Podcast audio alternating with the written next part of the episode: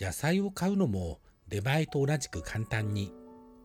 未来の野菜市場が武漢に登場しました。湖北省武漢市の生鮮市場では26日オンラインデリバリープラットフォームが打ち出した中国で初の未来の野菜市場がその運用をスタートさせてからすでに1ヶ月以上が経ち1日あたりの注文件数は最高で500件に達しています。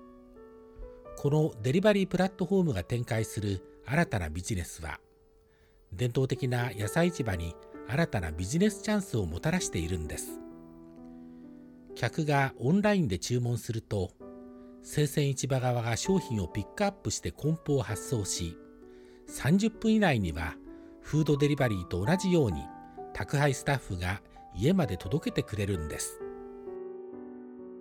生鮮食品はいずれも生鮮市場のサプライヤーからの出荷となるため新鮮さがより保証されています。